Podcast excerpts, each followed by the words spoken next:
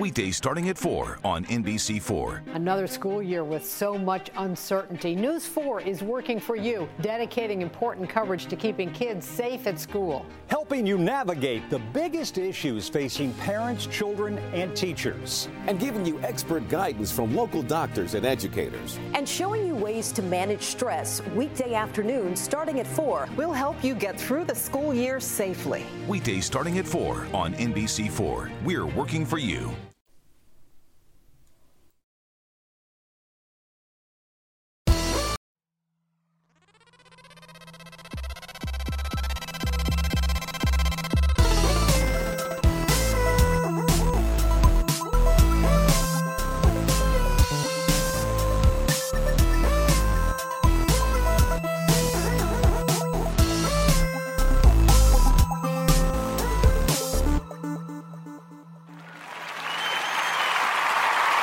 Buonasera, buonasera, benvenuti a questo Retro News 4. Siamo arrivati bene alla quarta puntata di questa cosa che non sappiamo ancora cos'è.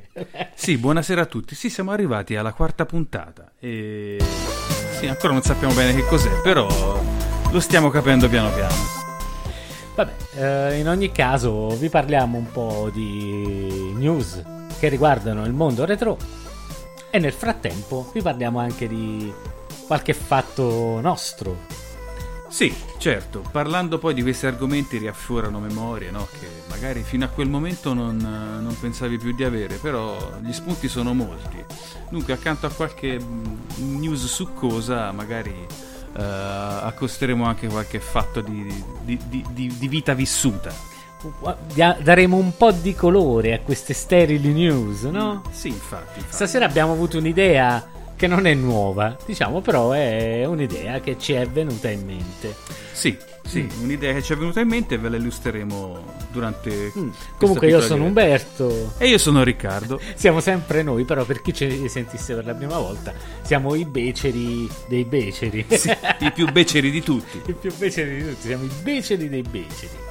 Ma comunque andiamo avanti. Tu mi hai portato una notizia interessantissima. Sì, stasera. una notizia molto interessante eh, che riguarda una delle console degli esperimenti io, che io ritengo più interessanti fatti da Nintendo eh, negli scorsi anni e che consiste in una, una, console piuttosto sfortunata, ossia il Virtual Boy, che uscì sia in, uh, in Giappone che poi nel resto del mondo una console che purtroppo, come molti sapranno, ha avuto una non molto fortuna. Doveva uscire come console portatile, veniva spacciata per questo e poi di portatile alla fine non aveva nulla perché serviva il treppiedi, servivano le pile. Come serviva... no? Se volevi essere picchiato per strada te lo potevi portare dietro e, cioè, e giocarci. Sì, no? ma insomma, al di là della fortuna che ha avuto o meno, è stato sempre un, è stato comunque un esperimento molto, molto, molto interessante. Ma ehm, proprio in questi, in questi giorni... Eh, Ehm, sul canale YouTube eh, Linux Tech Tips. Uh, i curatori di questo canale hanno fatto un esperimento interessante perché forse non tutti se ne sono accorti, ma uh, tra, varie, tra, i vari connettori uh, che il Virtual Boy ha, ce n'è anche uno external, una sorta di porta che mh, mm, è rimasta più o meno oscura per molto tempo, o perlomeno uh, Nintendo aveva preannunciato di poter utilizzare per uh, questo un fantomatico multiplayer, però poi Nintendo non ha fornito mh, mm, né gli strumenti agli sviluppatori né il cavo materialmente per poter utilizzare questa caratteristica e eh, dei volenterosi appassionati si sono messi giù e hanno praticamente ricostruito un cavo per il multiplayer ricavandolo dai connettori quelli classici Nintendo. E ehm, una volta collegati a quel punto manca il software. Però sempre gli stessi uh, smanettoni si sono accorti che all'interno di un gioco prodotto da Nintendo, cioè il Mario Tennis che uscì appunto per il Virtual Boy, c'erano delle stringhe di codice che sembravano proprio atte a supportare una sorta di multiplayer. Mm. Insomma, da lì poi il passo è stato breve eh, perché il codice è stato elaborato attraverso una flashcard, poi è stata modificata la cartuccia del Mario Tennis e incredibilmente, come testimonia anche il video, vediamo due Virtual Boy collegati attraverso il cavo e due persone che si sfilano a Mario Tennis in multiplayer. Benissimo, benissimo. Eh, calcola che io non avevo fatto caso al fatto che non fosse mai stato sviluppato il, il multiplayer per il Virtual Boy. Per questo mi chiedevo come mai ci fosse tutta questa euforia anche per questo porting di Street Fighter 2 Sì, sì, fatto, infatti, infatti. che hanno giocato un po' di tempo fa. Certo, live. sì. Facevo sì, vabbè, però. Sì, Eh. effettivamente un, uh, una, una, um, una scoperta del genere insomma uh, aggiunge molto fascino a una console che di per sé di fascino non aveva da vendere al di là dei risultati. Ma che pazienza! Ah beh sì, quello sì, quello sì, sicuramente. Una pazienza infinita. Sì. È vero, sì, una pazienza infinita. Ok, passiamo ad un'altra notizia molto, molto, molto, molto simpatica. Visto, non ho detto Eh, sì, interessante. sì, hai ragione. Visto? Praticamente il famoso Crix. Non so assolutamente come si pronuncia. Comunque, Mhm. colui da cui le Everdrive o le flashcard girano nel mondo, da cui partono, ha creato una flashcard per il Mega CD. Voi direte, vabbè, ma esiste già quella di Terra Union. Questa ha la particolarità, se proprio vogliamo parlare di particolarità, in realtà ha una funzione in meno. Ha bisogno per funzionare di avere il Mega CD sotto. Quella di Terra Union in FPGA riproduce la circuiteria del Mega CD e non c'è bisogno di averlo. Cioè metti nel Mega Drive e giochi e giochi Mega CD. Questa però d'altra parte costa circa 70 euro in meno, dovrebbe costare circa 70 euro in meno, quindi magari chi dispone di un Mega CD risparmia un pochettino e ottiene più o meno lo stesso effetto. Beh, certo, sì. Questo è sempre un fatto positivo, dato che i Mega CD, come sappiamo, il lettore tende un pochettino a morire. Sì, ti posso assicurare che muoiono a frotte. Io personalmente ne ho avuti diversi di Mega CD, anche Mega CD versione, la seconda versione, e purtroppo soffre un po' dei difetti del- della componentistica Siga, cioè tende a morire, tende proprio a morire. Perché oltre a scoppiare i condensatori, praticamente c'è- ci sono anche molti problemi con il lettore. Cioè, spesso i lettori iniziano a non leggere o leggono male. Insomma, Sì, sì, e devo dire, si trovano in giro eh, gli stessi modelli di blocchi di lettore, però c'è da dire che te le fanno pagare veramente uno stonfo. eh, se poi conti il recap da dover fare, Eh sì. conti la macchina da dover comprare, insomma. Quindi forse quello di Terra Union rimane comunque, la- anche se avete i vostri giochi, rimane comunque la soluzione più adeguata. Avete il vostro Mega Drive che quello lì funzionerà se non per sempre, per un bel po'. Beh, sì, quello sì, sicuramente. E potete godere del- dei giochi Mega CD e se avete il Sega CD32 potete anche utilizzarlo con i giochi Sega CD32 e Master System. Eh sì, sì. Potrete fare tutte le copie di backup dei giochi che avete e portarli in giro in vacanza in, In una vacanza. sola cartuccia. In giro con una sola cartuccia, certo. Ciao Enrico, buonasera, grande Enrico che per la seconda volta ci segue. Ma sì, salutiamo Buonasera, Enrico, ormai è diventato buonasera. un fedele, eh? Sì, sì, sì, oggi voglio benissimo. Ci segue dall'inizio Enrico. È un grande, un grande. Buonasera Enrico, buonasera. Ah, che cosa... Ah, cacchio. E questa sera vi darà un altro tip Riccardo. L'altra volta siamo andati sul semplice, Sì, come certo. puliamo i cartoni. Sì. Questa sera andiamo un po' più nel... Sì, un po' più nel Tecnico. nel, nel tecnico, nell'organico. Eh, parliamo sempre di cartoncini. L'organico ci No, vai vabbè. te se permetti. Eh, purtroppo nell'organico Io massimo ce ne sono vado andati nel cartone. sì, no, hai ragione, hai ragione. E parliamo sempre di cartoncini o comunque custodia in cartone, dei vecchi giochi Nintendo soprattutto. Eh, Io la- vado nel cartone insieme ai giochi Nintendo. Sì, proprio. Ehm, diciamo che oltre al problema della sporcizia, poi eh, riferita ai cartoni, troviamo il problema naturalmente delle deformazioni dovute a schiacciamenti, eh, magari botte d'umidità, insomma varie cose che hanno ehm, contribuito a deformare poi la forma naturale del cartone. E spesso e volentieri io trovo dei giochi lasciati a se stessi, con queste forme un po', un po' tristi anche da vedere. Eh, c'è un metodo abbastanza, abbastanza efficace che dapprima può spaventare, ma che comunque con un po' di esperienza e magari allenandosi su cartoncini un po' meno pregiati si può dare veramente una, una forma più, più regolare. Ecco, a- Mi raccomando, almeno 5 minuti al giorno di... a raddrizzare i cartoni per diventare estremamente tecnici nel farlo. Certo, certo, ci vuole sempre l'esperienza. Come tutte le cose. E che consiste nel sostare, nel in sostanza nello stirare i cartoncini. Ah. Stirare intendo non stirare, stirarsi, no, proprio prendere il ferro da, stire, da stiro, metterlo a due pallini Mm. con anche acqua dentro perché abbiamo bisogno anche del vapore. Un normalissimo s- mm, ferro da stiro da- che si usa appunto per, per stirare i Ma non è rischioso? Non è rischioso, naturalmente come consiglio sempre io andare per gradi, non subito stirare giù che poi magari uno fa il buco e passa di sotto, no, andare per gradi.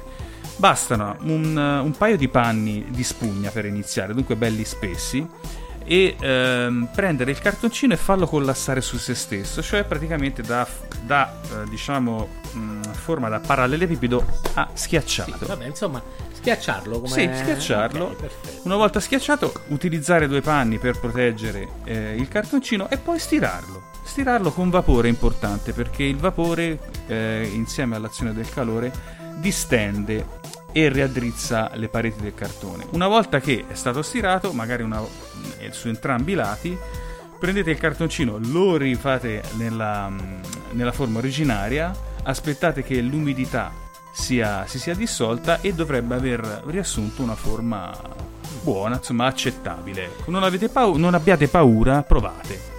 Ma dopo aver fatto questa cosa, si può utilizzare qualcosa per tenerlo in forma? Per farlo... Sì, naturalmente dopo aver fatto questa operazione sarebbe eh, auspicabile utilizzare gli inserti di cartoni di cartone proprio presenti all'interno dei giochi tipo Super Nintendo, Game Boy per, ehm, per far eh, permanere questa forma durante l'evaporazione del vapore. Ok, così insomma si restituisce un pochettino la forma Sì, sì, funziona, funziona. Perché in realtà in quel modo là si fa un po' un reset. eh, Sì, si annullano tutte le piegature Sì. e si cerca di andare a ricercare la, la superficie piana. Quella rimane perché è fondamentalmente più sottile oltre che... Certo, quindi- certo, certo. Interessante, interessante, molto interessante. Proveremo domani. Provate, provate. Però io non mi assumo nessuna responsabilità, questo lo devo dire sempre. Vabbè, eh, male che va... Avrete una sc- la scatola di un gioco con la forma del ferro da stiro al centro. Eh, sì. Ma va benissimo. È esperienza. Ah, ok, perfetto. Mm, prima di passare alla prossima rubrichina eh, che abbiamo pensato di sottoporvi, volevo eh, menzionare, ho visto un po'... eh, c'è Bob di Retro RGB che dopo qualche giorno lancia il QA, cioè QA, sì, Q, Q e commerciale A, quindi il, il bot e risposta che fa con i suoi Patreonist. E eh, vediamo cosa ci dice Enrico. Legge nel frattempo io continuo a Allora, Enrico ci dice che quando avevo la PS1 sentivo una probabilmente leggenda metropolitana che diceva che i CD graffiati dovevano essere puliti col dentifricio per farli leggere meglio. Mi è, sempre una sembra- mi è sembrata sempre una data.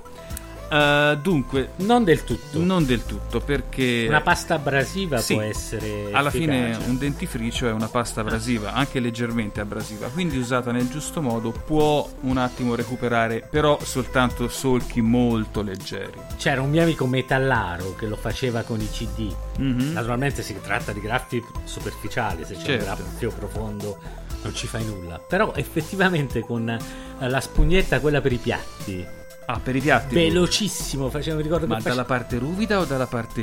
No, no, perché- dalla parte ruvida. Ah, parte ruvida. Faceva velocissimo, tipo... Ma ci rimaneva Fresa. niente. Eh, non lo so, però uscivano limpidi. Ma...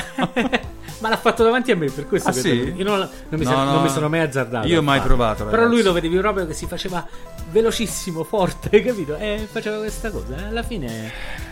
Eh, magari non, non Beh, funziona in realtà il tutti. principio con cui si levano i graffi dal CD come macchinari. no? Certo, certo. Sempre eh, va a braso. Sì, sì, un altro prodotto che posso consigliare e che- con cui si eh, recuperano graffi sempre leggeri è il Sidol, che è un prodotto che si usa per pulire l'argenteria. Sì, sì. Anche quello usato con eh, naturalmente con cotone, dunque con molta molta delicatezza va a eliminare i graffi. Si recuperano anche CD illeggibili. Mm, Ottimo, ottimo. Naturalmente decliniamo sempre ogni responsabilità. Quello è... Su questo Sì, non, non certo. v'è dubbio.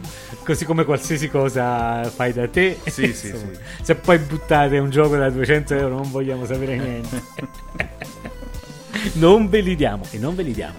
Poi stavo dicendo questa cosa, c'è Bob che a me sta molto simpatico, però quando rispondeva ad alcune domande e diceva cosa è meglio tra Giscard, eh, chiedeva uno, dice io ho un Idra, ma secondo te dovrei prendere la Giscard? E lui batteva molto sul fatto, no ma bisogna provarle tutte e due eh, perché è tazza e cucchiaio con questo Tazza e tipo. cucchiaio. E mi dà fastidio. Un po', questo è un atteggiamento che mi dà un po' fastidio. Perché tende comunque. Lui dice io sono tutto così. Però tende sempre comunque a preferire leggermente gli amici. Che da un punto di vista giornalistico, da- secondo me, non va bene. Poi io ho un Hydra 2 ed è un grandissimo prodotto. Quindi è inutile che fai, Bob. Eh, magari sì, un po' di parte, magari lo è. Magari un po' di parte lo è, eh, ma magari non l'ha neanche provata perché poi sto tipo spedisce alla Polonia, non credo che se la Eh, sia infatti, comprata. infatti. Ha letto che ha dei problemi, ragazzi, io ho un Hydra 2, la comprate da Lotarek, non è mio amico. chi- Polonia, vero? Polonia. Polonia, sì. Non è mio amico, chi cazzo lo conosce, quindi non me ne frega niente, però vi assicuro che il prodotto è buono e lo potete vedere. Andate a vedere un video su YouTube, tutte le riprese che vedete dalle console vere passano per questo Switch SCART che Mhm. è chiamato Hydra 2 che costa quanto G-SCART, solamente che risparmiate sulle spedizioni perché G-SCART si compra in America. Eh sì, insomma. Quindi, insomma, tutti i costi... Vi costa almeno 300 euro Eh, G-SCART, quindi Certo. comprate tranquilli. Qua ve lo assicuro io, comprate tranquillamente Hydra che funziona bene. Se poi avete un problema comunque sono cazzi Garantisce vostri. il becero, garantisce il becero. comunque sono cazzi vostri. ecco appunto. Proprio noi responsabilità zero. Responsabilità zero, già stiamo qui a fare tutte queste discussioni. Eh. E comunque abbiamo avuto una bella idea stasera. Siamo ad ottobre. Sì, siamo ad Eh, ottobre. siamo ad ottobre del 2019. Eh, 2019, sì, ottobre è un mese Mm. caldo, eh. Ok. Ma cosa succedeva nell'ottobre del... del 1997. Perché se le retro news sono relative a prodotti, diciamo, che riguardano il retro gaming, però contemporanei, può essere anche inteso come retro news nel senso di notizie di un tempo che ormai non c'è più. E in ottobre è risaputo appunto c'è il Tokyo Game Show, ma noi non andremo a, a- a guardare il Tokyo Game Show che c'è stato adesso, No, ma quello di frega. 22 anni fa, cioè del 1997. Bene, 22 anni fa, ottimo. Sì, che era proprio un'altra epoca. Eh, c'era eh, l'avvento del 3D PlayStation, insomma 3D Sony, eh, l'azienda che un po' ha sdoganato forse il 3D e ha, buttato sul mercato delle console di massa che poi insomma è successo quello che è successo. Eh certo. Chi se l'aspettava? E chi se l'aspettava? È Eh. stata un po' una scommessa e la Sony poi l'ha vinta. Eh, E in quel periodo lì, c'era, in questo periodo qua, anzi, Mm. diciamo di 22 anni fa, c'era appunto cosa il succedeva nel 96 di 22 anni fa? oltre a dire? 97. 97, Nel 97 sì. di 22 anni fa c'era il Tokyo Game Show, eh, consueto appuntamento Ah. che si ripete anche oggi, Ok. che eh, propose- chiesto in generale. però- Ah no, io che ne so. e chi se lo ricorda? Ragazzi, via. Era bello, però sai, contestualizzare storiche. Era il 1997. Eh, 97, forse c'era Beverly Hills 90 210, però non ne sono No, sicuro. era già finito, Ah, era già finito. Ah, sì. No, eh, vabbè, purtroppo. No, tornando Sembra a que- ieri, eh, il 97. Anche no, l'altro ieri. L'altro Cioè, ieri. Si sente la distanza adesso un po'. eh. E fu un'edizione piuttosto particolare. Prima di tutto, diciamo che si, ehm, eh, si distinse per l'assenza, non ci crederai, dell'aria condizionata all'interno dei locali del Tokyo Game Show. Immaginate migliaia di persone, di otaku sfegatati che girano, i macchinari, le luci, tutte le postazioni delle varie software house e non c'era l'aria condizionata. Praticamente era un paesaggio infernale. Io non so come hanno fatto arrivare alla fine. Era anche una edizione abbastanza particolare perché il, ehm, il manifesto fu curato, eh, la locandina del, del game show fu curato direttamente da Katsuhiro Tomo. Cacchio. Katsuhiro Eh, Tomo. Akira. Akira e tutto. All'epoca stavamo lì, infatti, a sbavare ancora davanti alle animazioni. Eh, sì, sì, sì, Eh. insomma, era vera- è stato veramente. O Akira. Akira. Akira. Noi Eh, sai, siamo occidentalizzati, quindi siamo un po' È fregati. Devilman che ci ha deviato. Perché in Devilman dicevano Akira. No, loro dicono Debbie Ruman. Debbie Ruman. Eh, Debbie Ruman. Sì, no, però ti ricordi il cartone? Era Akira, no? Sì, sì, sì, certo. Ah, Ah, hai ragione, eh, sì. eh, Eh, eh. E insomma, gran parte del materiale che fu presentato nella sezione, diciamo, diversa da Nintendo, perché Nintendo aveva un, un- un casolare per i fatti suoi, fu Mhm. gran parte Sony, più della metà dei titoli che furono presentati furono Sony. E ci fu, sì, sì, e fu piuttosto interessante come edizione perché furono, iniziarono gran, pa- no, gran parte, però molte saghe che poi si sono sviluppate fino alle console odierne. Dunque ci fu la presentazione di Gran Turismo, insomma, Eh. che al tempo fece un certo scalpore. Eh, certo. Eh, addirittura Konami, Konami, ecco, Kojima fece parlare ancora di sé perché promise a tutti, stampa compresa, Sì. di una demo giocabile di Metal Gear Solid, il primo Metal Gear Ah. Solid, e invece fregò tutti, che propose soltanto l'ennesimo video, spettacolare e tutto quanto, però... Ma perché era già qualcuno Kojima nel 97? Ma, eh, Aveva fatto i primi Metal Gear. Sì, aveva fatto i primi Metal Gear, però per... Sì, ha fatto Snatcher. Però già, già in fasce faceva già girare un po' i zebedei. Cioè, insomma, eh, eh, un- purtroppo. eh, eh. vabbè, insomma, non si è smentito nel sì. tempo. Benissimo, benissimo. E poi, e poi? Poi abbiamo eh, anche, anche la Namco che doveva presentare il Tekken 3, una delle migliori conversioni Mm. insomma, di un coin op. Non lo presentò. Non lo presentò perché non erano pronti, poca RAM Perché non c'era Prestige. l'aria condizionata. Ma forse anche per Eh, quello, detto, allora erano, noi non erano, lo un po', erano un po', un po' svogliati. Erano Erano un po' svogliati. Bene, fu bene. presentato anche Resident Evil 2, che veramente Oh, fu un titolone anche nella presentazione. Giocabile questa, eh? Ah, questa bene, fu giocabile. E poi la Square, che era ancora Squaresoft, non era ancora Square Enix, Yes. Che presentò dei titoli eh, molto importanti, quale fu eh, Parasite Eve, Ah, soltanto in, in demo non giocabile.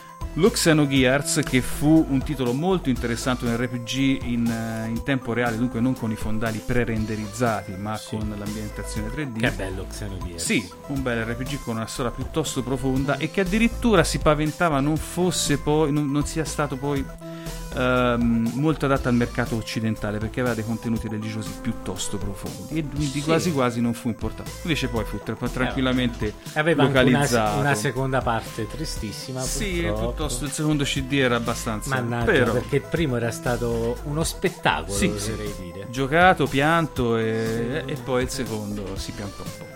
Insomma, Eh. mh, furono presentati ecco, dei titoli da AAA, come si direbbe oggi. Quindi vedi quante cose sono nate nel 97. Cioè, Davvero? Sono giochi che- di cui ancora ci portiamo il retaggio. Quando dici Xenogears, quando dici Parasite Eve un po' meno. Un po' però, meno, cazzo, sì, un brand che poi non è stato, non Eh, è stato poi portato avanti. Eh, io comunque oggi facendo un po' di ricerche ho visto una cosa che ho detto, ah, incredibile, Mm. la dobbiamo dire, anche se abbiamo deciso di parlare del Tokyo Game Show, lo dobbiamo dire. Il primo numero di Console Mania Mhm. è uscito proprio ad ottobre, Ah, ottobre. ottobre del 1991. Beh, insomma. Eh, Un io l'ho inizio. comprato ad ottobre del 1991. E che fine ha fatto? È stato perso in un trasloco, fortunatamente esistono anche Eh, i sì. DDF. Sì, Insomma. sì, meno male. Sì, Eh. questo sì. In ogni caso, vabbè, era un numero un po' acerbo, Sì. le cose erano un pochettino Mhm. da venire, però ci sono delle notizie molto molto molto di impatto, anche probabilmente per far presa su chi Sì, come primo numero dovevano fare la numero, bomba, eh. insomma, no? E si parla del Mega CD nelle news, si parla del duo Eh sì. della sì, NEC, sì. no? della, della combo CD più U-Card in una sola macchina. Beh, insomma, sì. Si parla dell'Amstrad CPC addirittura. Tra l'altro, tra l'altro, è Mm. appena uscito un Ah. gioco per Amstrad CPC. Ah, Ci crederai? però, eh, insomma, se la son presa comoda. Come cacchio si chiama? Pinball Dream. Ah, Pinball Dreams, sì. Quindi, invece di giocare ai bellissimi simulatori che esistono anche per i telefoni oramai di Flipper, Mm. potete decidere di giocare a Pinball Dreams su Amstrad CPC. Questa è una dimostra- forte dimostrazione di stomaco. Direi. Sì, effettivamente una forte dimostrazione di stomaco. No, Ma è una questione un po' più di principio, dai, diciamo. Lo voglio giocare. Sì, no, no, no, assolutamente, assolutamente, Mm. assolutamente. Ah, tra l'altro, vedi, si parla del, del lancio ufficiale del Neo Geo in Inghilterra. Eh sì, davvero. Ma è, è arrivato ufficialmente in Inghilterra il Neo Geo? Eh, eh, non vorrei dire una castroneria, ma mi pare di sì. Sì? Comunque qui lo davano a 299 sterline. Eh sì, erano 600.000 lire, più o meno il prezzo era quello. Eh, insomma. sì, sì, sì. Oh ragazzi, c'è Shadow of the Beast per Master System. Rendetevi conto Fa che, quasi tenerezza. eh, di che cosa stiamo parlando. No, raga, raga, troppo bello. Il Super Famicom eh, quasi No, in realtà non era neanche di fresca uscita, però i- qui da noi Mm, lo sì, vedevamo come questa macchina esotica, proprio nel Eh, certo. 91, nell'ottobre del 91. Quello americano ancora sarebbe arrivato un anno dopo, Eh, insomma, sì, era, sì, sì, sì. era una macchina veramente, veramente, veramente esotica. No, ma eh, io ehm, appunto nel guardare questo PDF ora, nel, nel guardare l'impaginazione, si nota proprio che erano eh, prodotti figli del- di quel tempo là. E ehm, ricordo, per- cioè, nella mia esperienza personale, l'attesa all'edicola di quando uscivano queste riviste. eh, nel vedere che cosa c'era dentro, co- se quel gioco sarà stato recensito, che voto avrà preso, eh, si sfogliavano le news quasi voracemente, insomma, poi si andava sulla posta per farsi due risate. Insomma, rivedere poi questi, questi documenti, meno male appunto che ci sono i PDF che hanno preservato Come poi no, la memoria di no, è importante Fa da una parte tenerezza e dall'altra, mm, insomma, erano, gran- erano grandi opere editoriali per noi al tempo. Certo, certo. Sì. Vedi come ci speculavano, guarda, Eh. guarda. Guarda i No, rivenditori. vabbè, no, Guarda- perché stiamo guarda- guardando i listini eh. dei vari negozi che vendevano per importatori, corrispondenza. Guarda gli importatori Eh, come ci spegolavano. Dai, eh. dilla te, via, Super mi- Famicom lire 559.000 Mazza, oh. che all'epoca erano sordi, ragazzi. Mamma mia, tanti soldi erano al tempo. Se contate che un Mega Drive costava 299.000 Eh sì. con sì. SCART, vedete? Cioè, nel senso che non vi dico il negozio, naturalmente, perché non sappiamo se sono ancora in attività. Ma io penso di no, meno. però- Comunque, insomma, bei, bei, bei furbetti. Beh, anche ci potremmo se... fare una- un Eh, approfondimento nelle certo. prossime puntate sui prezzi medi Come no, questa è una cosa molto giochi. interessante, però c'è anche da dire che la puntata può andare di pari passo con lo spiegare poi perché i prezzi dovessero salire in questo modo. Non è che arrivava la macchina e te la vendevano, c'erano dei lavori da fare dietro. Sì, certo, certo. Ci stava da renderla compatibile eventualmente con i sistemi PAL, eventualmente con il composito, Sì, e quindi vero. non ti davano l'RGB oppure ti, te le moddavano. Io il Mega Drive giapponese che comprai Sì. ho, dovuto, ho dovuto togliere la mod che avevano fatto all'epoca Mhm. perché il Mega Drive nativamente gira a 60 Hz quello giapponese ma loro avevano fatto una mod per farlo girare a 50 e quindi non avere problemi sui televisori italiani un po' più vecchiotti Mhm. quindi insomma c'era del lavoro dietro Ah beh, sì. Mm, una una ehm, piccola un piccolo aneddoto riguarda il Nintendo 64 l'abbiamo già detto l'abbiamo già detto nel podcast con nella puntata con Roberto però effettivamente lì bisogna fare un amplificatore RGB per Mhm. farlo funzionare che richiede aprire la macchina insomma fargli un po' di lavori dentro. E questo lavoro lo fecero all'epoca. Adesso non so lui diceva che non era la stessa però insomma in ogni caso una soluzione l'avevo trovata e la macchina usciva fuori in red, green e blu non rosso, giallo e bianco ricordate questa blu. cosa che è importante eh, importante ho importante. detto Eh, importante hai usato il maschile, dai. è come chi dice il Berluscone Eh, certo. c'è Berluscone della famiglia del Berlusconi, te la ricordi sta cosa? Te l'hanno mai detto i vecchietti? te l'hanno detto? eh? Quello no. Berluscone, capito? Perché uno giustamente... Eh, Eh vabbè, sto invecchiando anch'io, quindi anch'io comincio a parlare, a mettere la off finale. Enrico ci fa, ma le console dell'epoca in proporzione costavano più o meno di oggi? Le console dell'epoca in proporzione costavano leggermente meno di quelle di oggi. A meno che tu non andassi a comprare il Neo Geo, Sì, per certo. qual caso costava, costava di più. sì, sì, in quel caso lì sì.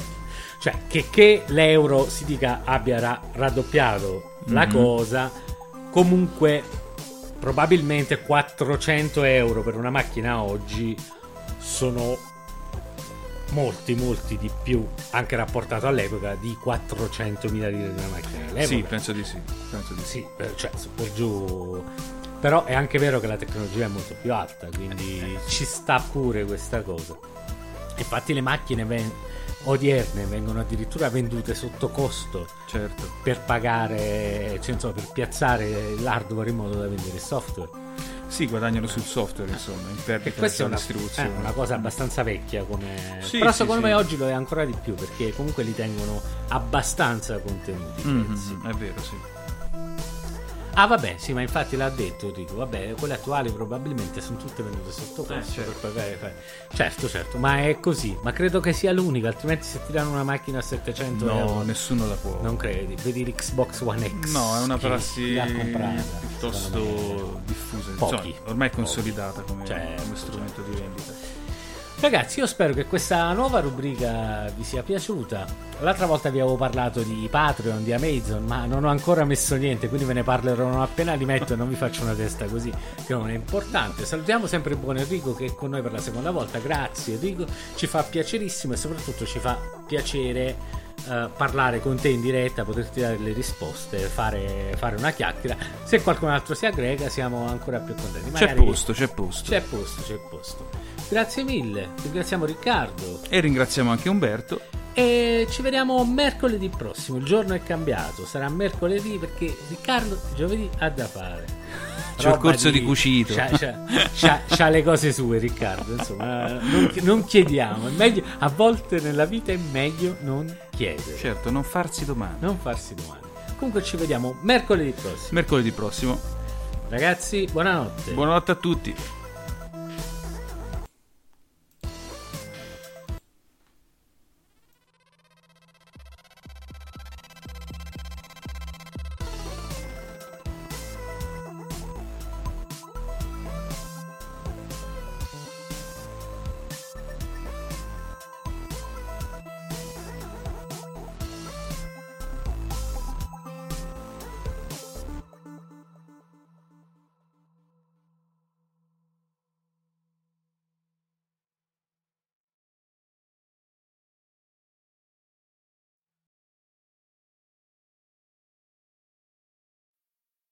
Captain, we've got a new bearing. Up Periscope.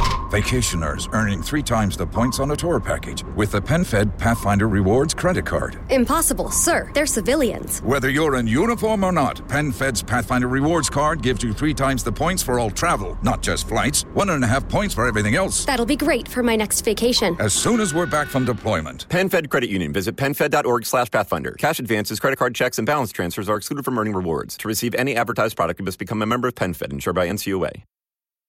Weekdays starting at 4 on NBC4. Another school year with so much uncertainty. News 4 is working for you, dedicating important coverage to keeping kids safe at school. Helping you navigate the biggest issues facing parents, children, and teachers. And giving you expert guidance from local doctors and educators. And showing you ways to manage stress weekday afternoons starting at 4. We'll help you get through the school year safely. Weekdays starting at 4 on NBC4. We're working for you.